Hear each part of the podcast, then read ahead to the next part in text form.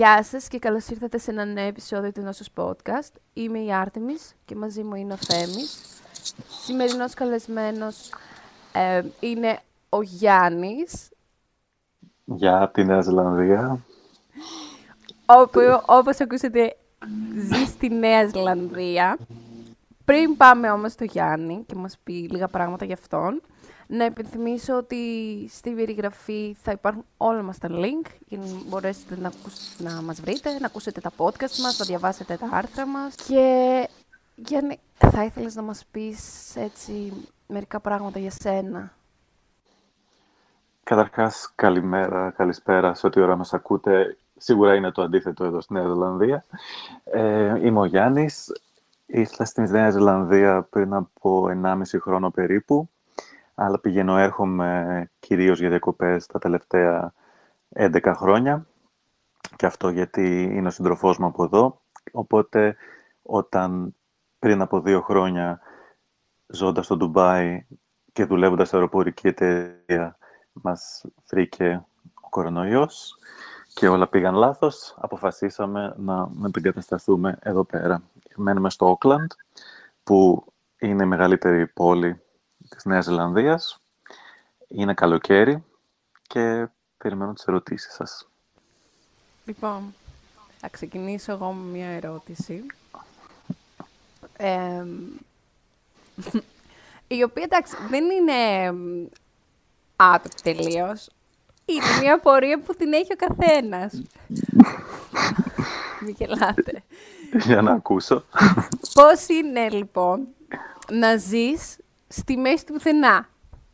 Γιατί; Είσαι στη Νέα Ζηλανδία και γύρω-γύρω δεν έχει κάτι. Εντάξει, είναι η Αυστραλία είναι λίγο πιο μακριά. Αλλά θέλω να πω τριγύρω δεν έχει κάτι. Δεν είναι Ελλάδα, πάω, περνάω τα σύνορα και φεύγω. Ναι. Όχι, ισχύει και δεν είναι κάτι το οποίο δεν σου περνάει από το μυαλό. Γιατί και μόνο που είσαι στη μέση του ωκεανού έχεις ήδη κάποια θέματα. Για παράδειγμα, αν θες να πας στην παραλία, δεν είναι συνήθως μια απλή υπόθεση ότι θα πας σε έναν μικρό απόμερο κολπίσκο με ήρεμα νερά. Πολύ πιθανό, ειδικά άμα πας στην δυτική πλευρά, συγγνώμη, στην ανατολική πλευρά, οι παραλίες είναι πολύ άγριες, είναι μαύρη άμμος και η θάλασσα είναι εντελώς ανοιχτή Οπότε αγριεύεσαι λίγο, άμα δεν το έχεις και με την, και με την κολύμβηση, πέρα από... Εντάξει, δεν είναι όσο τραγικά όσο στην Αυστραλία, με την έννοια ότι και στη γη και στη θάλασσα πάντα κινδυνεύεις από κάτι σαρκοφάγο, αλλά σίγουρα θα δεις και... Παίζει μάλλον να δεις και πλάσματα της θάλασσας, τα οποία δεν θα σε καθησυχάσουν, ας το θέσω έτσι. Ε, τώρα σε ένα άλλο επίπεδο, ε, είναι εμένα προσωπικά που μου αρέσει πολύ να ταξιδεύω, είναι το νούμερο ένα μειονέκτημα του να ζω στη χώρα εδώ πέρα και βέβαια κατά μεσής ε, των μέτρων κατά του κορονοϊού και με τα σύνορα στην ουσία κλειστά, μου στοιχίζει διπλά το ότι δεν μπορώ να ταξιδέψω, αλλά και να ήθελα. Ξέρεις, υπάρχει, έχουμε στον υπόλοιπο κόσμο αυτή την αντίληψη ότι η Αυστραλία και η Νέα Ζηλανδία είναι δίπλα-δίπλα, τουλάχιστον έχει μία την άλλη κτλ. κτλ. Όμως αν σκεφτείς ότι με αεροπλάνο από το Όκλαντ για να πας στην Αυστραλία θες περίπου πάνω κάτω 3,5 ώρες, δεν είναι και τόσο δίπλα τελικά η πιο κοντινή σου χώρα, δεδομένου ότι στην Ευρώπη πας από τη μια άκρη στην άλλη σε αυτό το χρονικό διάστημα με το αεροπλάνο. Και σε ένα τρίτο επίπεδο έχεις άλλα προβλήματα, του στυλ ε, ε, θα φανεί επιφανειακό, αλλά είναι η αλήθεια. Το online shopping, όταν θες να παραγγείλεις οτιδήποτε, είτε δεν έρχεται ποτέ στη Νέα Ζηλανδία, δεν υπάρχει καν η δυνατότητα, ή ξέρεις ότι θα φας τουλάχιστον ένα μήνα.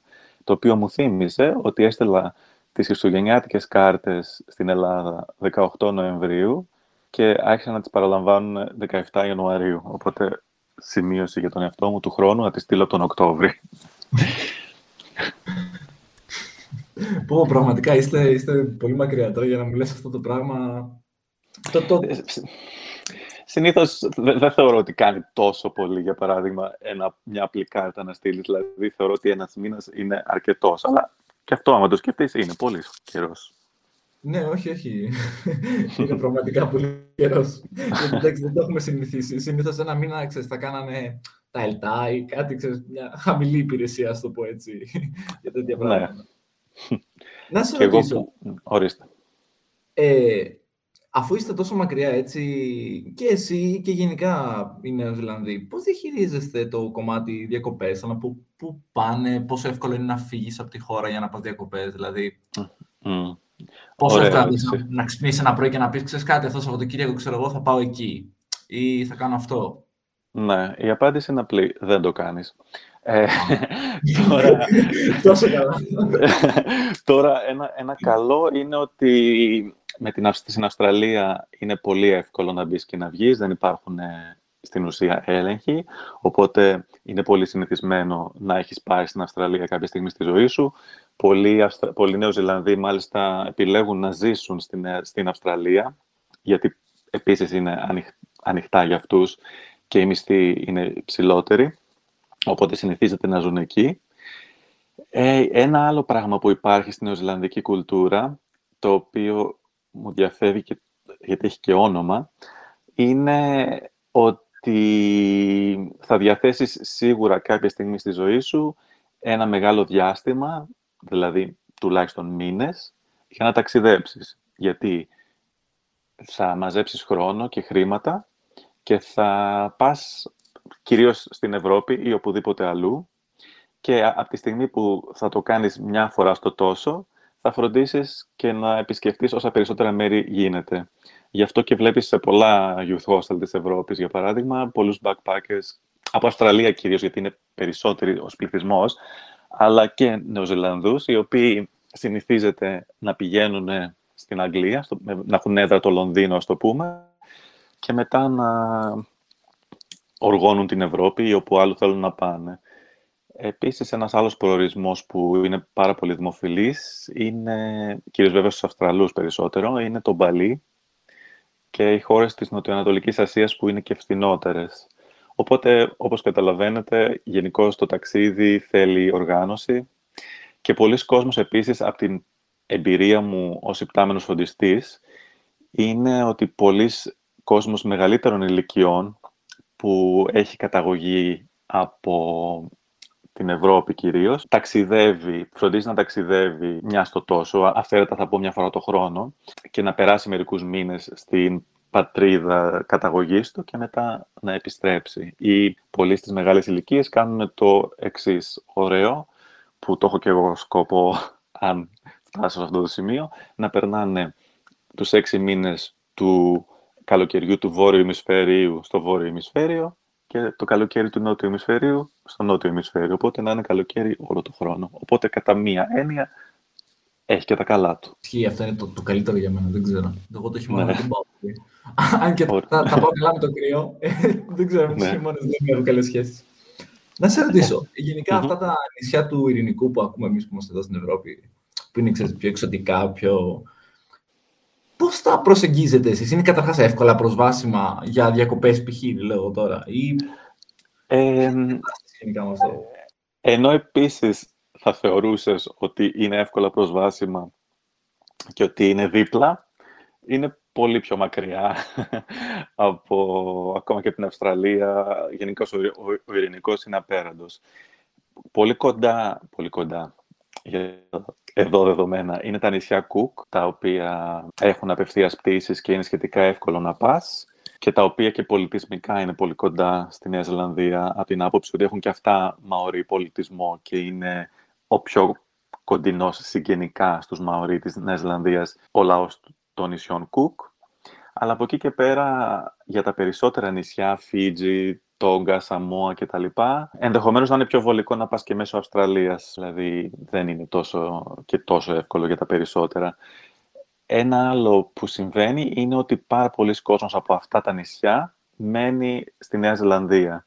Ειδικά τη δεκαετία του 70 ήρθαν πάρα πολλοί να δουλέψουν θεωρητικά προσωρινά και ως εργατικό ε, προσωπικό και έμειναν, οπότε υπάρχει μεγάλη πολυνησιακή κοινότητα ε, στη Νέα Ζηλανδία και να το επεκτείνω και λίγο παραπάνω, τους βλέπεις ότι διεκδικούν, μάλλον στέκονται στο πλάι των μαωρί πληθυσμών για τα δικαιώματά τους, γιατί αισθάνονται οι λαοί πιο κοντά ο ένας τον άλλο. Βγήκα λίγο εκτός θέματος, οπότε το κλείνω εδώ.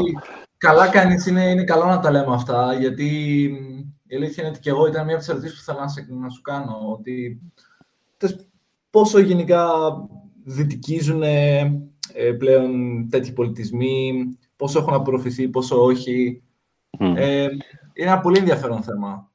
Είναι πολύ ενδιαφέρον και συγγνώμη που σε διακόπτω και ε, ερχόμενος εδώ, ε, καλά, πριν να πούμε ότι πριν από την Νέα ζούσα, είχα έδρα μου το Ντουμπάι, αλλά επειδή ήμουν επιτάνος φροντιστής και ερχόμουν σε επαφή με ε, πολλές χώρες του κόσμου, είχα έρθει αντιμέτωπος με το θέμα της απεικιοκρατίας, γιατί στην Ελλάδα και στην ιστορία που μαθαίνουμε στο σχολείο δεν το πιάνουμε πολύ αυτό το θέμα και δεν θεωρητικά έχει αγγίξει την Ελλάδα τόσο άμεσα.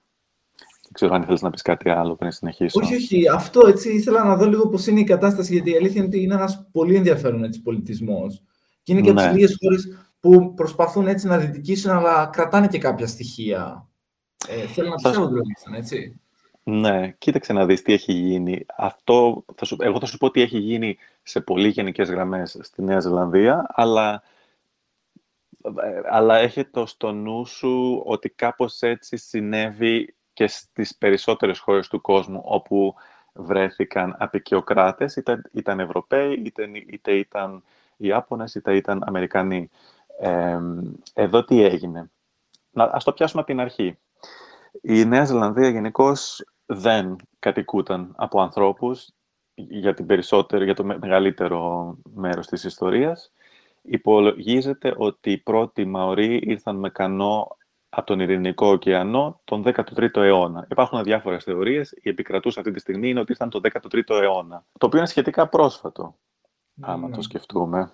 Και ειδικά έχοντας στο νου μας ε, ένα timeline με βάση την ελληνική ιστορία. Για παράδειγμα, το 13ο αιώνας είναι πολύ πρόσφατα. Ε, αυτοί οι άνθρωποι ήρθαν εδώ πέρα, ανέπτυξαν ξεχωριστό πολιτισμό από τους υπόλοιπους Πολυνήσιους, δική τους γλώσσα κτλ. κτλ.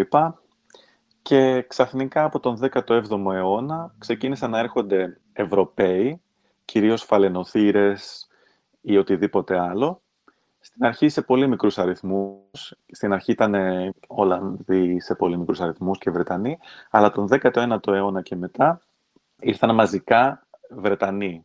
Και ήρθαν και λίγο βιαστικά, γιατί την είχαν βάλει στο μάτι και οι Γάλλοι την Νέα Και αποφάσισαν οι Βρετανοί να την επικίσουν και να την κάνουν ε, ε απικία της Μεγάλης Βρετανίας. Οπότε, προοδευτικά, οι Βρετανοί άρχισαν να πολλαπλασιάζονται πληθυσμιακά. Κάποια στιγμή ξεπέρασαν τους Μαωρί. Φυσικά πολλοί Μαωρί, όπως και πολλοί ηθαγενείς άλλων χωρών, πέσαναν από τις ασθένειες που έφεραν οι Ευρωπαίοι, γιατί δεν είχαν ανεπτυγμένο ανοσοποιητικό σύστημα σε αυτές τις ασθένειες, ώστε να επιβιώσουν. Και φυσικά με, με πολέμους, με, με διάφορα που δεν θέλω να επεκταθώ αυτή τη στιγμή για, για οικονομία χρόνου. Σε πολύ σύντομα α, α, ξεκίνησαν να αποτελούν μειοψηφία. Μέσα σε όλο αυτό, αφού επικρατούσα κουλτούρα ήταν η Βρετανική, παύλα Ευρωπαϊκή, και επειδή τότε ο κόσμος που απικούσε αυτά τα μέρη είχε και την οτροπία ότι οι λαοί ήταν υπανάπτυκτοι, καθυστερημένοι, απολύτιστοι και βάρβαροι. Οπότε και με αυτές τις ταμπέλες έδινε και στον εαυτό του το δικαίωμα να επιβάλλει την κουλτούρα του, τον πολιτισμό του κτλ. κτλ. Σιγά σιγά ξεκίνησε ένας εκούσιος αφανισμός των διάφορων πολιτιστικών χαρακτηριστικών των Μαωρί. Δηλαδή, απαγορευόταν να μιλάνε τη γλώσσα τους στα σχολεία δεν διδασκόταν η γλώσσα τους στα σχολεία. Ε, ένα παράδειγμα θα πω από προσωπική εμπειρία. Ο, ο παππούς του συντρόφου μου που ήταν Μαωρί, θυμάμαι μας έλεγε σε κάποια συζήτηση ότι όταν μεγάλωνε αυτός, οι δικοί του γονείς στο σπίτι μιλούσαν αγγλικά για να, για να μην μάθουν τα παιδιά Μαωρί, γιατί τότε υπήρχε η αντίληψη και από τους Ευρωπαίους και από τους Μαωρί ότι η γλώσσα αυτή θα εξαφανιστεί και στην ουσία δεν σου προσφέρει και τίποτα. Οπότε οφείλεις να μάθεις τα αγγλικά. Και κάπως έτσι, μέχρι και τη δεκαετία του 70, αρχές 80, υπήρχε μια έντονη συστημική προσπάθεια από το κράτος να, να επιβάλλει το δυτικό πολιτισμό και τη βρετανική κουλτούρα κατά κάποιο τρόπο, χωρίς να σέβεται τις τοπικές, τον τοπικό πολιτισμό, εν πάση περιπτώσει, αλλά έφτασε, έφτασαν και οι ντόπιοι σε τέτοιο βαθμό που θεωρούσαν, όχι όλοι φυσικά, αλλά σε μεγάλο βαθμό, έφτασαν σε ένα σημείο και οι ίδιοι να μην προωθούν τον πολιτισμό τους και να έχουν θεωρήσει, να τους έχουν περάσει ότι είναι υποδέστεροι και ότι δεν υπάρχει λόγος, η κουλτούρα τους, η κουλτούρα τους δεν έχει μέλλον. Μέχρι που σιγά σιγά τη δεκαετία του 80 και μετά ξεκίνησε μια αφύπνιση. Τα Μαωρί έγιναν επίσημη γλώσσα της Νέας Ζηλανδίας το 1987 νομίζω, το οποίο επίσης άμα το σκεφτείς είναι πάρα πολύ πρόσφατο, αλλά πιο σοκαριστικό για μένα ήταν ότι μέχρι και τη δεκαετία του 70 απαγορευόταν να μιλήσεις τη γλώσσα στο σχολείο, για παράδειγμα. Wow. Και τα λοιπά, και τα λοιπά.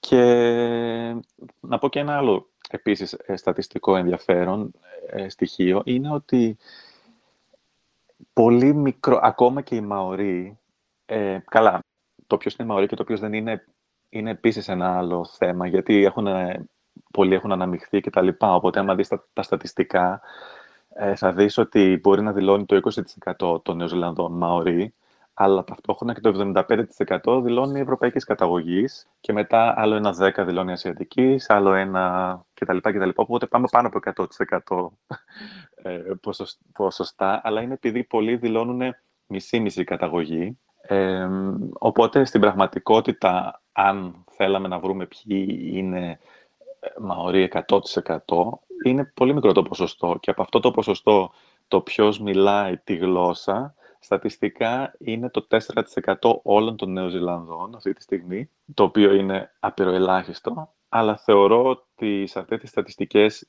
πολλοί κόσμος έχει δηλώσει ότι μιλάει, αλλά σε επίπεδο βασικό και καθημερινής επικοινωνίας, όχι καλά-καλά. Και υπάρχουν τώρα προσπάθειες αναβίωσης της γλώσσας και τα λοιπά. Ε, βλέπεις πολλές επιχειρήσεις, κάποια σούπερ μάρκετ βλέπω είναι δίγλωσσα, βλέπεις ότι σιγά σιγά, ότι το κράτος σιγά σιγά στηρίζει την πρόωθηση αυτής της κουλτούρας, γιατί φυσικά αναγνωρίζει ότι έχει καταπιεστεί. Wow, πολύ, πολύ ενδιαφέροντα. Δηλαδή, πραγματικά αυτή την ιστορία δεν την ήξερα. Ε, ήξερα ότι υπήρχαν κάποια θέματα, αλλά πραγματικά... Είναι λίγο εκτός μας, ε, στην Ελλάδα τουλάχιστον. Ε, στην Κύπρο λιγότερο, αλλά στην Ελλάδα ειδικά το θέμα της απεικιοκρατίας δεν... Καλά, της νεότερης ιστορίας ούτως ή άλλως είναι κάτι που δεν ε, γνωρίζουμε και δεν μαθαίνουμε στα σχολεία. Αλλά εδώ είναι ένα θέμα που καθορίζει τη ζωή όλων των ανθρώπων. Και εγώ προσωπικά έχω δώσει ένα σχετικό ενδιαφέρον να μάθω γιατί μας διδάσκει πολλά γενικότερα το να ξέρουμε αυτά τα πράγματα και, το, και επειδή τώρα γενικότερα στον κόσμο είμαστε όλοι λίγο πιο ανοιχτοί στη διαφορετικότητα, λίγο πιο ανοιχτοί στις διαφορετικές κουλτούρες, ε, βρήκε και αυτός ο πολιτισμός χώρο να, να αναδειχτεί κατά κάποιο τρόπο, αλλά, θα, αλλά υπάρχουν, αυτό τώρα θα μας ακούγεται σαν κάτι απρόσμενο, αλλά υπάρχει ακόμα πολλοί κόσμος που εναντιώνεται σε όλο αυτό. Παγκοσμίως, αλλά μιλάω για τη Νέα Ζηλανδία. Υπάρχει κόσμος που δεν, που δεν βρίσκει το λόγο να δεχτούν τα, τα Μαωρί ως επίσημη γλώσσα, αφού τόσα χρόνια είναι τα αγγλικά και αφού όλοι μιλάνε αγγλικά, για παράδειγμα. Ε, πάντως, και εγώ ήθελα να το ρωτήσω αυτό γενικά με τα Μαωρί, αλλά με προλαβες Ε, και μάλιστα είχα δει τώρα σχόλια θα κάνω, γιατί αυτό που θα ρωτήσω τα είπες. Ε, είχε, είχα δει μια υπόθεση μιας ε, δημοσιογράφου, η οποία είχε το τατουάζ, νομίζω λέγονται Μόκο, κάπως έτσι. Μόκο, ναι. Τα τατουαζ Ε, ήθελε να πάρει κάποια εκπομπή, η συγκεκριμένη θυμάμαι ήθελε να πάρει κάποια εκπομπή να φαίνεται στον αέρα και υπήρχε ένα θέμα επειδή αυτή είχε το τατουάζ και δεν είναι κάτι συνηθισμένο.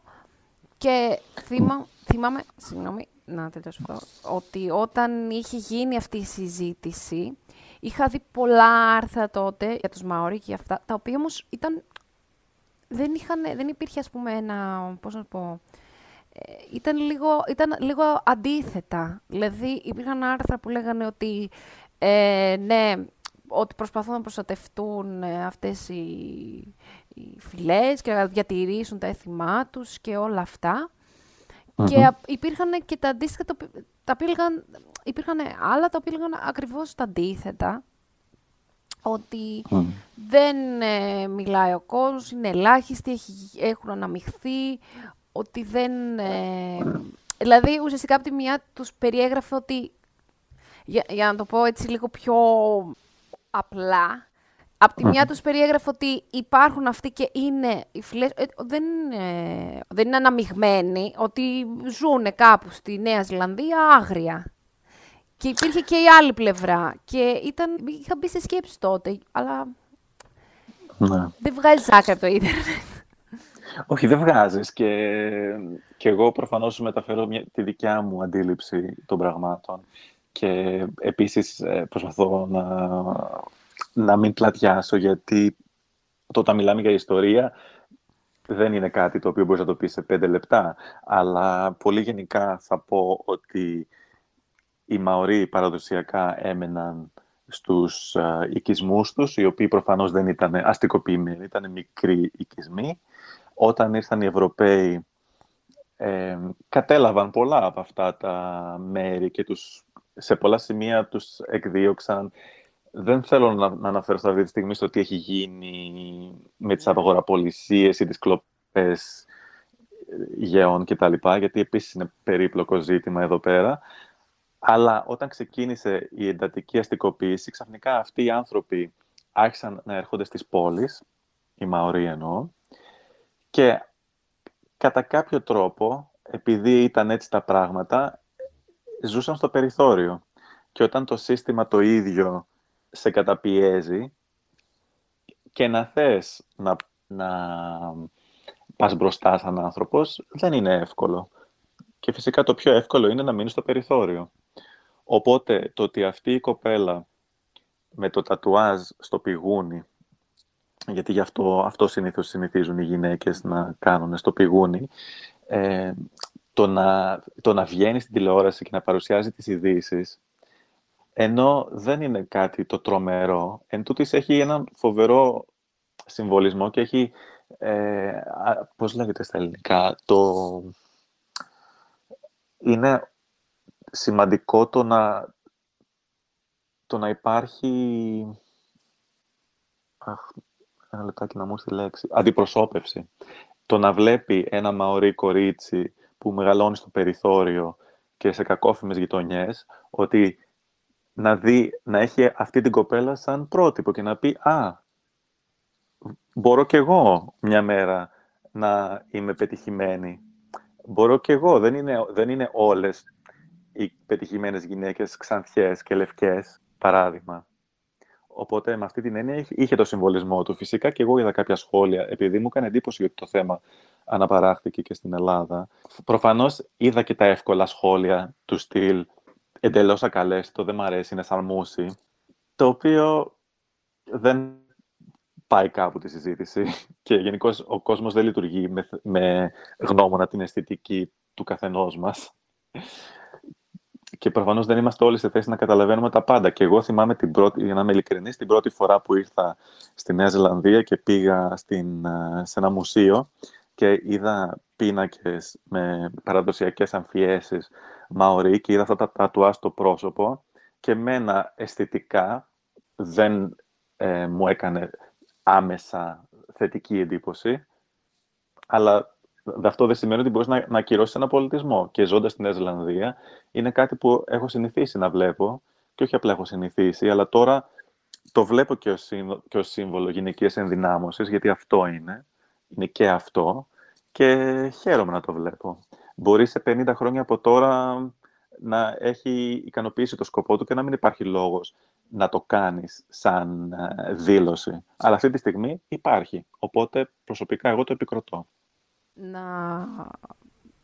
Συμφω... Καταρχάς συμφωνώ με αυτό και ότι τα σχόλια τύπου «Ε, δεν είναι ωραίο, ε, δεν νομίζω ότι μπορούμε εμείς να πάρουμε θέση σε, σε αυτά τα θέματα.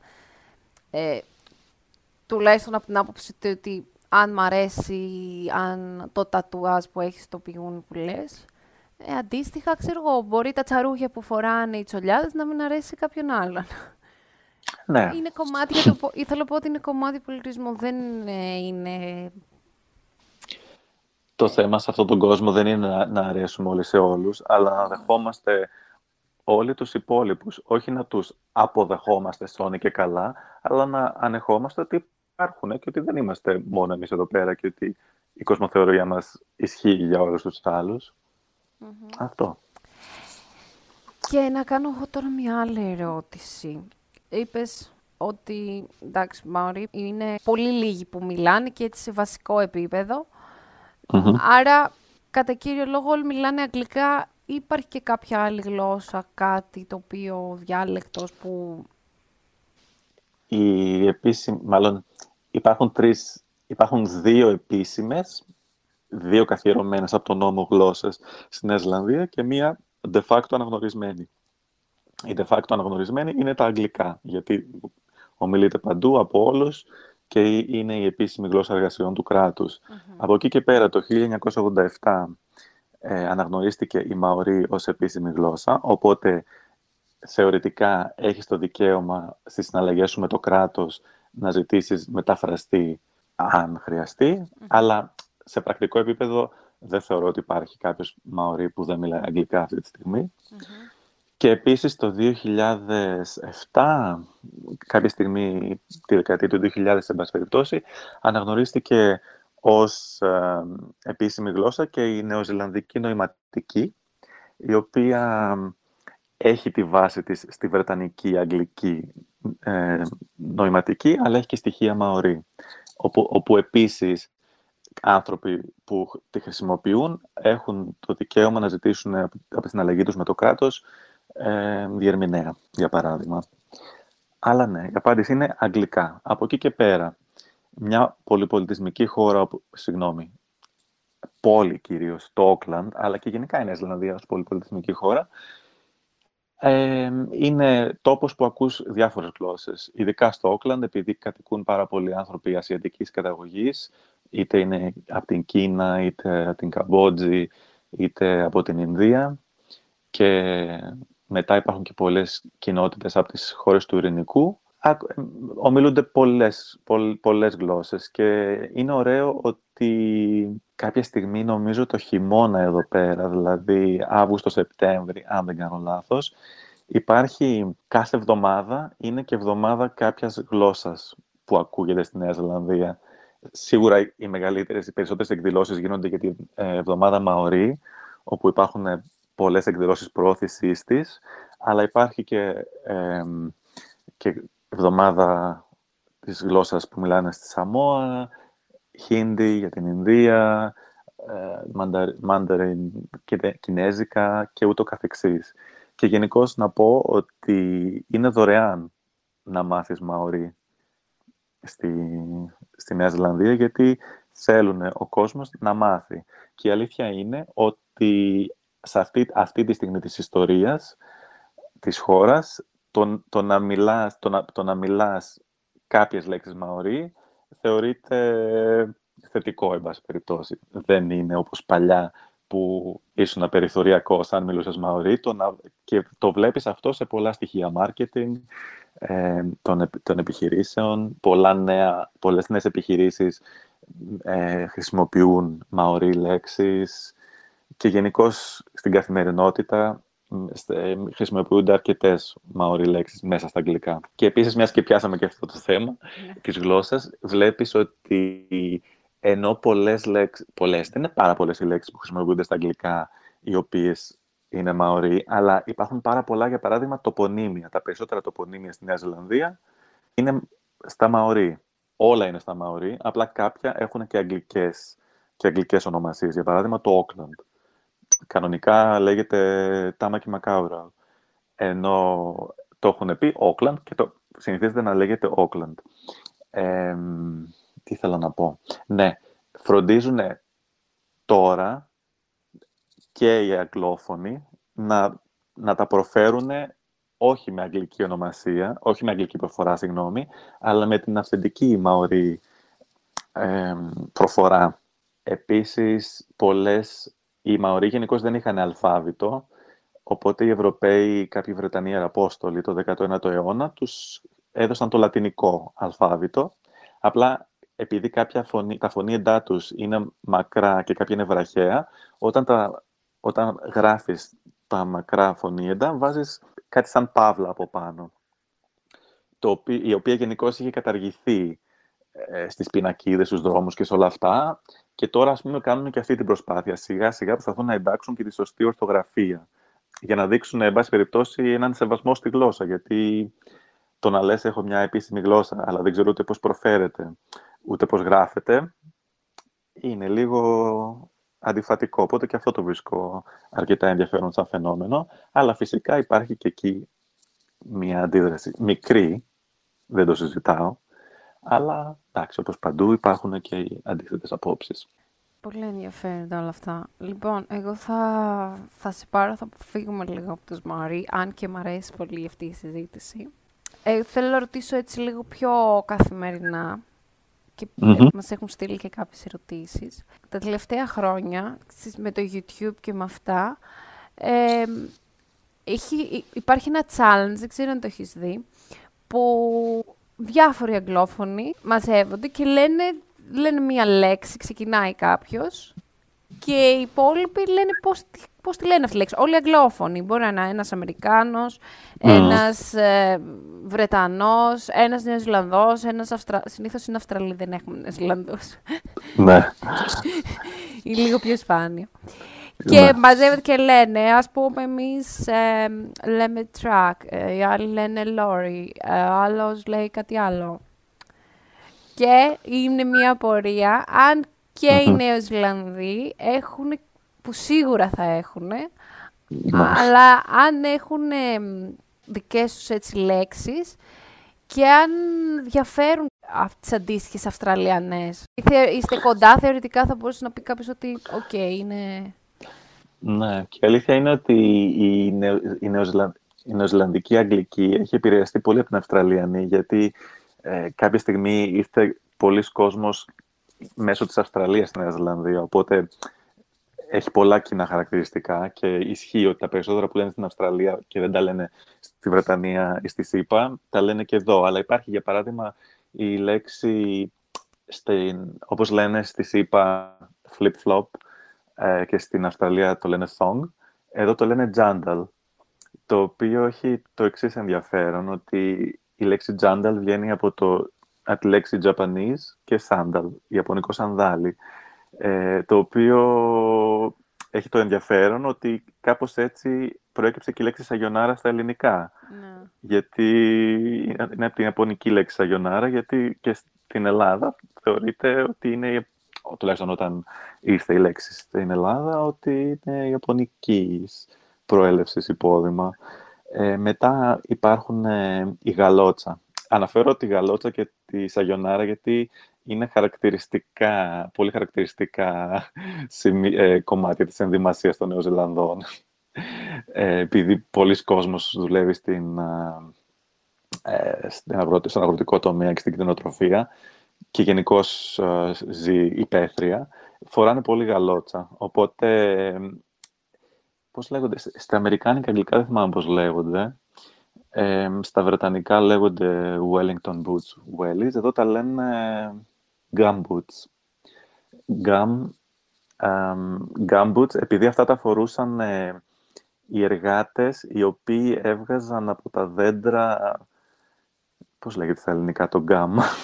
αυτό, ε, αλλά νομίζω ότι από εκεί έχει βγει, ότι επειδή τις φορούσαν οι, οι, οι εργάτες που δούλευαν σε, σε, στη δασοκομεία και στην εκμετάλλευση, εν πάση περιπτώσει, της ξυλίας, και έχουν αυτή τη, τη λέξη. Τώρα άλλη δεν μου έρχεται.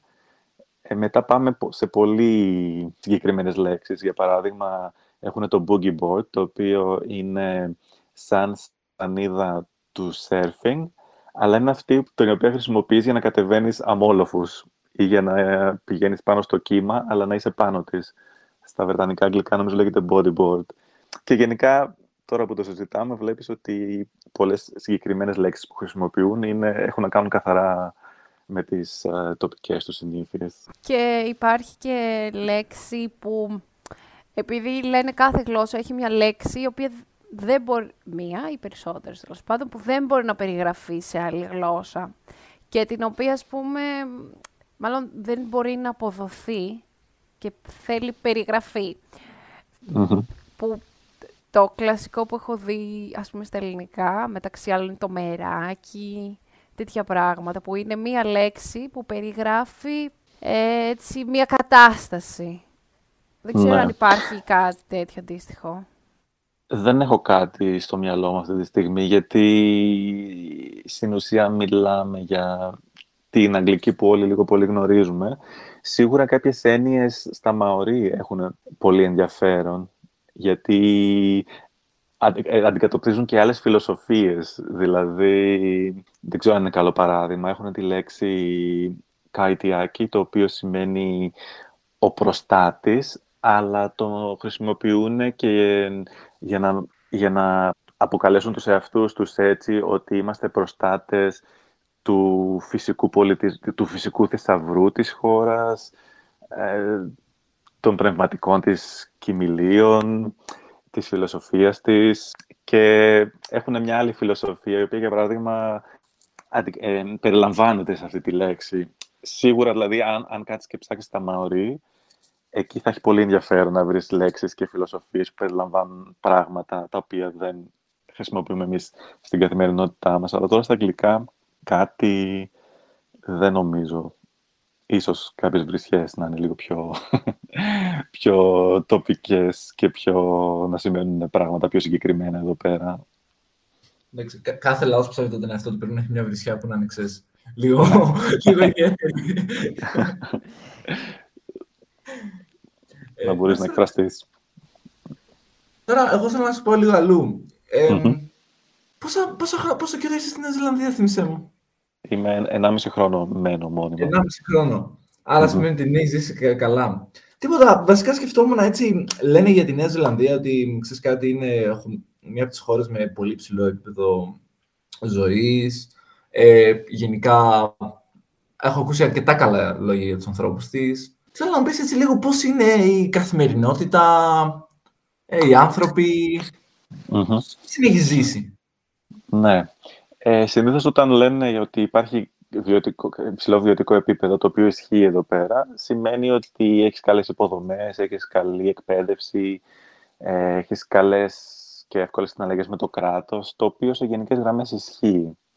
Ε, στις συναλλαγές με το κράτος, οι συναλλαγές με το κράτος σχεδόν στο 100% όσες έχω κάνει είναι από το ίντερνετ.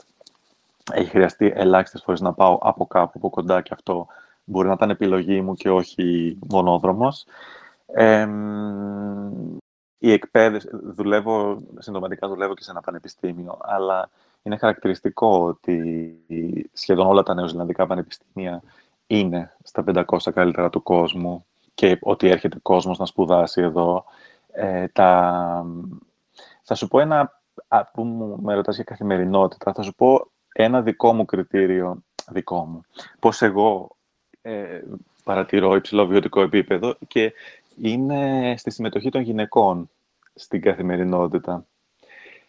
Αφενός να πω, καταρχάς, η Βασίλισσα είναι γυναίκα. Η Γενική Κυβερνήτρια, που είναι η αντίστοιχη πρόεδρος, ας το πούμε, στο, στο, δικό, στο, ελληνικό ε, πολιτιακό σύστημα, ε, που, είναι, που θεωρείται η εκπρόσωπος της Βασίλισσας, είναι γυναίκα. Η Πρωθυπουργός είναι γυναίκα. Η πρόεδρος της αντιπολίτευσης μέχρι και πολύ πρόσφατα ήταν γυναίκα. Η μισή, τα μισά μέλη του κοινοβολίου είναι γυναίκες. Ε, νομίζω ότι αυτό από μόνο του, σαν στοιχείο, δίνει μια καλή εικόνα για ένα μέρος το οποίο οι άνθρωποι έχουν ίσες ευκαιρίες.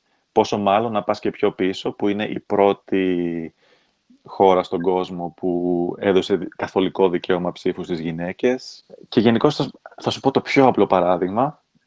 και είναι προσωπική μου παρατήρηση, μην το δέσουμε, μην, μην ψάξετε την βιβλιογραφία γι' αυτό, για αυτή την αναφορά, αλλά έχω παρατηρήσει ότι πολλές γυναίκες οδηγούν αυτοκίνητα, ακόμα και παρατηρήσω ότι ακόμα και αν είναι άντρες μέσα στο αυτοκίνητο, θα δεις γυναίκες να οδηγούν το αυτοκίνητο. Ενώ στον υπόλοιπο κόσμο δεν το έχω δει αυτό τόσο πολύ. Δηλαδή και να ξέρεις γυναίκες που οδηγούν, συνήθως ο άντρας θα οδηγήσει αν είναι στο αυτοκίνητο. Αλλά πέρα από αυτό, βλέπεις, εγώ προσωπικά έχω παρατηρήσει πολλές γυναίκες να οδηγούν αυτο, αυτοκίνητο και να είναι γενικώς έξω ε, και να έχουν κοινωνική ζωή και ζωή γενικότερα. Και έχω την αίσθηση αυτό φυσικά το λέω με λιγότερη συνέστηση, γιατί δεν είμαι γυναίκα, αλλά έχω την αίσθηση ότι οι γυναίκες εδώ έχουν και λιγότερο φόβο στο να κυκλοφορήσουν έξω. Δηλαδή βλέπεις σε κάποια σημεία αργά το βράδυ γυναίκες να κυκλοφορούν, ε, να ντύνονται λιγότερο συντηρητικά και να μην έχουν ε, θέμα, αλλά αυτό επίσης είναι δικιά μου παρατήρηση και φυσικά δεν μπορώ να μιλήσω εκ μέρους καμίας γυναίκας, γιατί δεν ξέρουμε συνήθως ποτέ πώ οι γυναίκες βιώνουν αυτά τα πράγματα στην καθημερινότητά τους και συνήθως είναι πιο δύσκολα από ότι εμείς ως άντρες αντιλαμβανόμαστε. Ναι. Wow, πολύ, πολύ, πολύ, πολύ ενδιαφέρον. Δεν, δεν, το, ξα, δεν, το, δεν το έχω ξανακούσει ποτέ έτσι, για τις, ε, για τις γυναίκες και το πόσο δραστηριοποιημένες είναι στη Νέα Ζηλανδία. Μπράβο. Ε, ναι, και είναι, είναι, και μια, είναι και μια χώρα που επίσης ε, δεν δυσκολεύει την επιχειρηματικότητα. Επίσης, ε, ένα άλλο καλό που έχει είναι ότι, και μάλιστα σκέφτομαι να το γράψω αύριο στο, ή μια από αυτές τις μέρες, να το γράψω και στο Facebook, γιατί το θεωρώ αξιόλογο, στη σελίδα πάνω Νέα Ζηλανδία, ότι βγήκανε και πάλι ε, οι πίνακες κατάταξης των χωρών στη, στη, στη διαφθορά διεθνώς και φέτος η Νέα Ζηλανδία είναι πάλι στην κορυφή. Μην, δημιουργηθούν, δημιουργηθούν λάθος εντυπώσεις και παρεμηνίες, γιατί όταν έγραψα κάτι αντίστοιχο στη, στη σελίδα Πάμε Νέα Ζηλανδία σχετικά με το, τα υπέρ και τα κατά του να ζεις στη Νέα Ζηλανδία και το μόνος για το οποίο δεν βρήκα αρνητικό ήταν ότι δεν υπάρχει έντονη διαφθορά. Βρέθηκαν άνθρωποι να πούνε «Μα ξέρω αυτό το περιστατικό και εκείνο το περιστατικό». Όταν μιλάμε για διαφθορά, δεν υπάρχει πουθενά στον κόσμο μέρος με 0% διαφθορά. Οπότε ξεκινάμε από αυτό. Αλλά είναι από τις χώρες με τη χαμηλότερη διαφθορά, εν πάση περιπτώσει. Το οποίο και αυτό είναι σημαντικό και έχει και αυτό τους, αντικατοπτρι... τους αντικατοπτρισμούς τους στην καθημερινότητά μας και στην ποιότητα της ζωής. Ε, είναι, είναι. Και, και θέλω να πιστεύω ότι δίνει και μία έτσι, αίσθηση ασφάλειας μεταξύ, της, της σχέσης μεταξύ πολίτη και κράτους.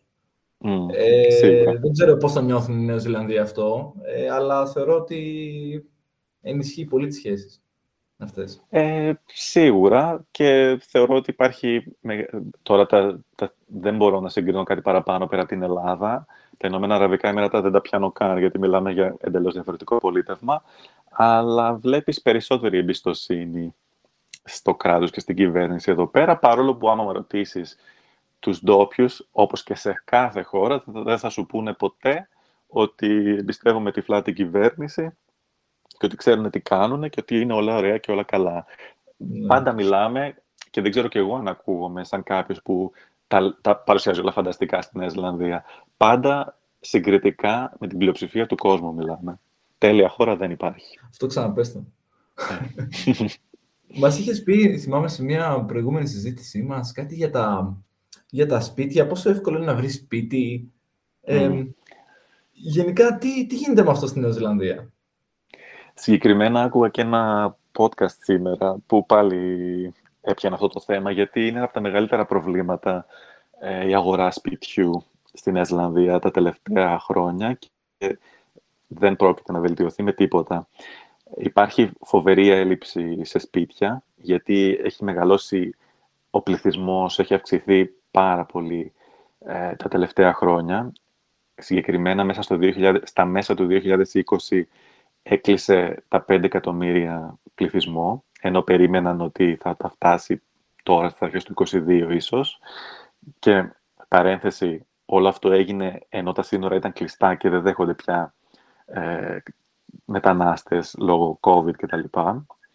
Έχουν πιο αυστηρά ε, σύνορα αυτή τη στιγμή.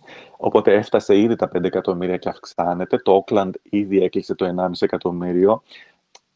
Και δεν ξέρω αν, αν τα λέω δραματικά, αλλά για τα εδώ δεδομένα είναι μεγάλοι αριθμοί και είναι αριθμοί που αυξήθηκαν ταχύτατα. Οπότε υπάρχει πολλοί κόσμος που δεν ε, που θέλεις να βρεις σπίτι. Και επειδή δεν υπάρχουν πολλά σπίτια, και ειδικά σε μια χώρα, οι πόλεις της οποίας έχουν μεγαλώσει οριζόντια και όχι κάθετα, όπως π.χ. οι ελληνικές μεγαλοπόλεις, ε, είναι δύσκολο ξαφνικά να... Δεν μπορείς δεν, δεν υπάρχει και το θέμα της αντιπαροχής. Ε, δεν, ε, είναι δύσκολο ξαφνικά να στεγάσεις τόσο πολύ περισσότερο κόσμο ενώ δεν έχεις τα σπίτια. Οπότε οι τιμές έχουν πάει στα ύψη. Εδώ και 20 χρόνια αυξάνονται διαρκώς και θα συνεχίσουν να αυξάνονται. Μέσα στο 2021, μάλλον μέσα στο 2022, ο μέσος órος αγοράς κατοικίας τιμής ε, κατοικίας στη χώρα θα φτάσει το 1 εκατομμύριο ε, δολάρια Νέας Ζηλανδίας, το οποίο είναι περίπου 600.000 ευρώ, ο οποίος σαν αριθμός είναι σίγουρα διπλάσιος και παραπάνω από ό,τι ήταν τη δεκαετία του 90 ή τη δεκαετία του 2000. Και γενικώς υπάρχει και πολλή κερδοσκοπία πάνω σε αυτό το, το κομμάτι, γιατί ε, γίνονται αγοραπολισίες μόνο και μόνο ώστε κάθε φορά να αυξάνονται οι τιμές. Και τέλος πάντων υπάρχει ένα φοβερό πρόβλημα με αυτό το θέμα. Ε, τώρα και λόγω COVID ήταν λίγο δύσκολο να εισαχθούν πολλά οικοδομικά υλικά, οπότε κάπου σταμάτησε, όχι σταμάτησε, κάπου επιβραδύνθηκε και η κατασκευαστική δραστηριότητα και ήρθε και έδεσε η κρίση. Τώρα χτίζονται βέβαια συνέχεια και το παρατηρώ στο Όκλαντ συγκεκριμένα, παρόλο που είναι μια πόλη η οποία, όπως είπα, έχει, έχει, έχει μεγαλώσει οριζόντια, ε, πέρα από το, από το κέντρο της, που έχει, έχει τους ουρανοξύστες του, βλέπεις τώρα σιγά σιγά ότι ξεπετάγονται ψηλότερα κτίρια και πιστεύω ότι τα επόμενα χρόνια κάποια προάστια θα χάσουν το χαρακτήρα της μονοκατοικίας που είχαν και του πρασίνου, του πολύ και θα γίνει λίγο πιο γκρίζα ως πόλη. Θεωρείς όμως ε, γενικά ότι ακόμα έτσι είναι το κλίμα πως αποφιλικό ενώ οι άνθρωποι είναι μια τυπική οι περιοχές τους πάντων έτσι, οι πόλεις είναι τυπικές μεγαλοπόλεις όπως είναι στην Ευρώπη που είμαστε λίγο, δεν γνωρίζουμε ποιος μένει δίπλα μας, δεν... Αυτό σίγουρα ισχύει στο Όκλαντ, γιατί μένει τόσος πολλής κόσμος και από τόσα διαφορετικά μέρη του κόσμου και υπάρχει ένα σχετικό χάος. Εντάξει, δεν, δεν συγκρίνω τώρα την Ισλανδία όσο πιο όσο χαόδης και να γίνει. Δεν θα γίνει ποτέ, ξέρω εγώ, δεν ξέρω, πείτε μια μεγάλη χαόδη πόλη. Αθήνα ή Σάο Πάολο ή δεν ξέρω κι εγώ ποια άλλη η Νέα Υόρκη δεν θα γίνει, δεν φτάσει σε αυτό το σημείο. Αλλά η αλήθεια είναι ότι μια άλλη προσωπική μου παρατήρηση, παύλα εκτίμηση, η οποία μπορεί να είναι και εντελώς λανθασμένη, είναι ότι βλέπω ότι ακριβώς επειδή υπάρχει πολλή κερδοσκοπία στο θέμα του σπιτιού, βλέπω και σε προάστια του Όκλαντ, στα οποία τουλάχιστον εγώ έχω πρόσβαση, που είναι λίγο πιο πώς λέγεται, όχι συνοικιακά, που είναι πιο, που έχουν πιο πολύ χαρακτήρα γειτονιάς, βλέπω ότι συνέχεια γίνονται αγοροπολισίες σπιτιών. Δηλαδή, και να ήξερες τους γειτονές σου, ε, πλέον τα σπίτια πουλούνται και αγοράζονται, μετακινείται ο κόσμος και δεν ξέρω κατά πόσο θα διατηρήσει αυτό το χαρακτήρα. Αλλά από εκεί και πέρα είναι μια κουλτούρα που είναι κατά βάση φιλική και χαλαρή και επειδή είναι και μικρός ο πληθυσμός, ό,τι και να λέμε, ναι, λίγο πολύ γνωρίζεις όχι εγώ προσωπικά, αλλά λίγο πολύ είναι μικρό το κύκλο μας στα διάφορα επαγγέλματα ή σε διάφορες κοινωνικές ομάδες. Μάλιστα. Πολύ ενδιαφέρουσα παρατήρηση. Λοιπόν, επειδή έχουμε δρόμο μπροστά μας, κάπου εδώ τελειώνει το πρώτο μέρος. Μείνετε συντονισμένοι για να ακούσετε το δεύτερο μέρος ε, του ταξιδιού μας στη Νέα Ζηλανδία. Υπενθυμίζω ότι στην περιγραφή θα βρείτε όλα μας τα links και τα link για να μπορέσετε να ακολουθήσετε το Γιάννη. Και μέχρι το επόμενο επεισόδιο, από μένα το Θέμη και το Γιάννη, καλό βράδυ ή καλημέρα αναλόγως την ώρα που μας ακούτε.